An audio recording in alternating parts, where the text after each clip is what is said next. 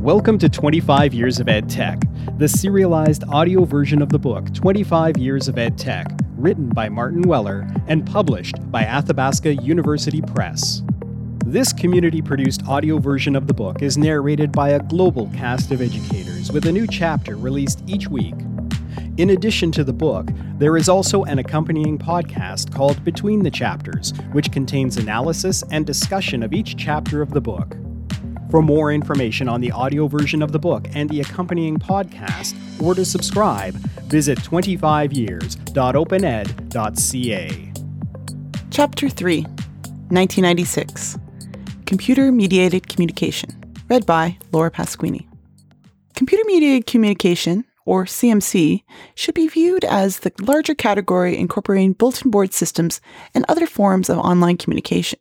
The reason for revisiting some of the area covered by Bulletin Board Systems, or BBS, with the concept of CMC is that it represents a good example of how technology develops into a more generic educational approach.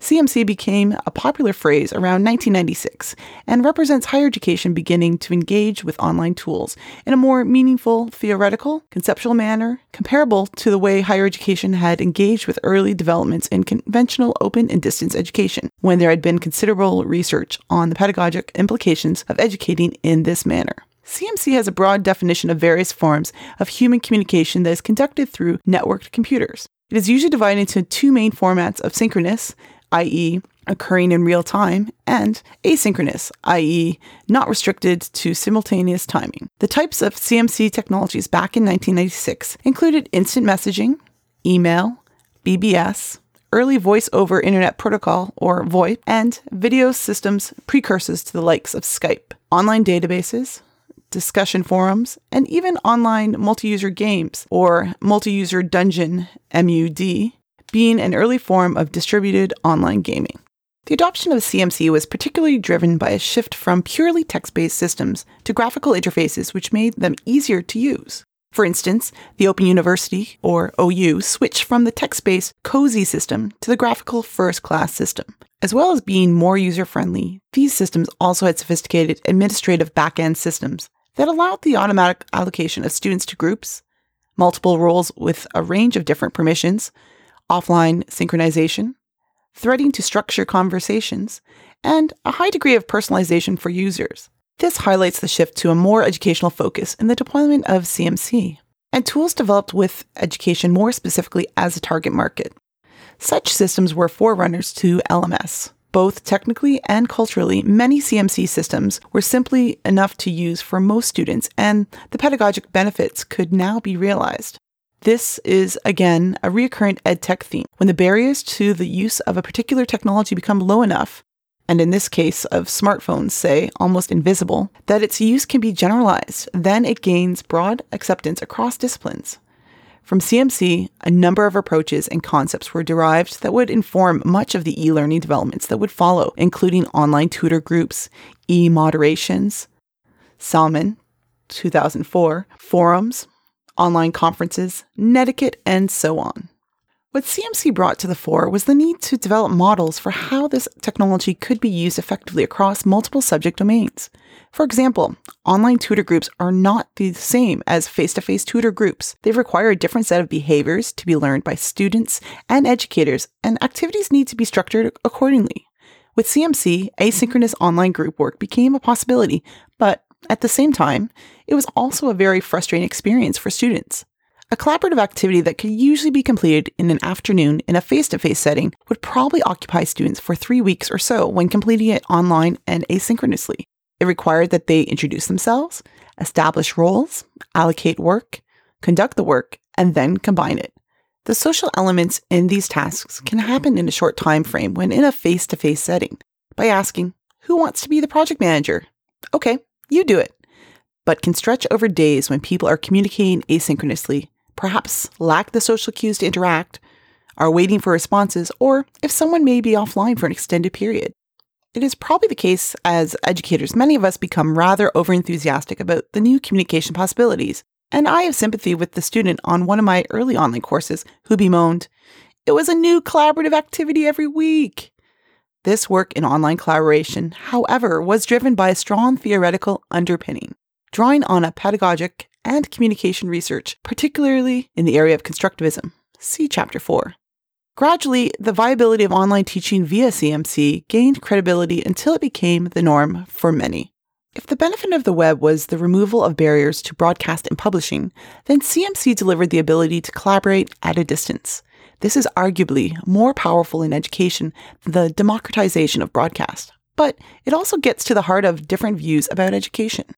The use of the web to disseminate information cheaply to a mass audience was represented by what can be termed the quote, infinite lecture hall, end quote, model, whereby large numbers of students could be taught relatively cheaply because the cost of delivering content to 10,000 students was largely the same delivering it to 10 students if it was based around a broadcast model. The use of the internet to facilitate collaboration and discussion in groups at a distance emphasizes a more student focused, less industrial model. In such a model, there is more dialogue between students, but this requires moderation and support. Student dialogue forms a much greater part of these courses. In a conventional course, the educator accounts for approximately 80% of the dialogue, whereas CMC structured courses have only 10 to 15% of dialogue attributable to the educator. Jonassen, Davidson, Collins, Campbell, and Haag, 1995. Therefore, this student exchange cannot be, quote, captured end quote, beforehand in the way a conventional lecture can, but needs to be facilitated during the course itself. The costs associated with e-learning will be examined in Chapter 8, but the difference between these approaches was highlighted by Bates, 1995, who analyzed several costs associated with the broadcast model versus the communication model. Adopting a cost per student study hour model, he found that the broadcast, or in the terminology of the time, computer based training, or CBT, models were characterized by high initial fixed costs associated with development or purchase, but low variable costs. Hence, the infinite lecture hall model, since adding more students did not noticeably increase costs. A more CMC based course, however, showed that the total costs rise directly with student numbers. There is relatively little front end investment in these courses, and if interactivity a major feature of CMC, is to be effective, the number of instructors increases with the number of students. Instructors are the main cost with this technology. Bates, 1995, page 223.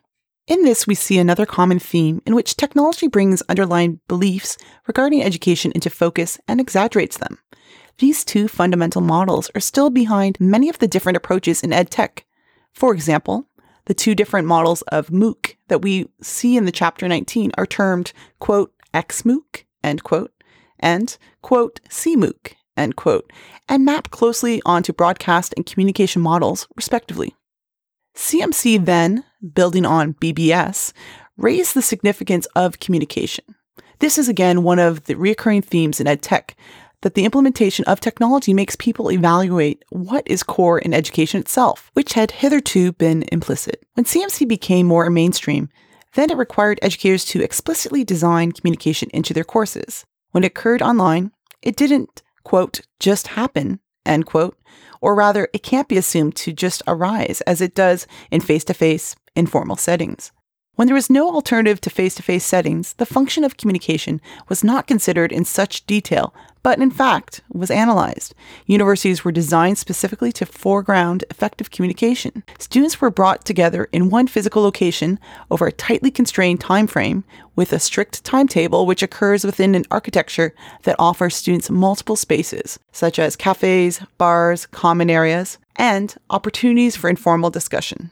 This is all obvious in retrospect, but it was so commonplace that the intentionality of the structure became invisible. But when the online element was introduced, educators were forced to consider how they either replicated these interactions or improved upon them. CMC raises the following sorts of questions When should we explicitly direct communication between students? How do we facilitate this? Should it be assessed? If so, how? How does the learning environment inhibit or encourage this type of communication? How does the design of the course encourage the type of informal discussion that aids so much of campus based education, and so on? For most educators, when they become new lecturers at a traditional face to face university, I suspect these types of questions are not really asked of their educational approach. It is assumed within the architecture, timetabling, and structure of the physical campus. When that education moves online, then these questions are pertinent not just for the technologized version of a course, but for the original face to face one too. This is one of the often unspoken and largely intangible benefits of EdTech, that it surfaces assumptions in existing practice that bear analysis. This led to a wealth of research, experimentation, and theorizing, which continues to this day. Thank you for listening to 25 Years of Ed Tech, the serialized audiobook version of Martin Weller's 25 Years of Ed Tech, published by Athabasca University Press and narrated by a global cast of volunteers. Intro music for the podcast is Abstract Corporate by Grib Sound and released under a Creative Commons Attribution license. To subscribe to the weekly audio series and the accompanying podcast between the chapters, visit 25years.opened.ca.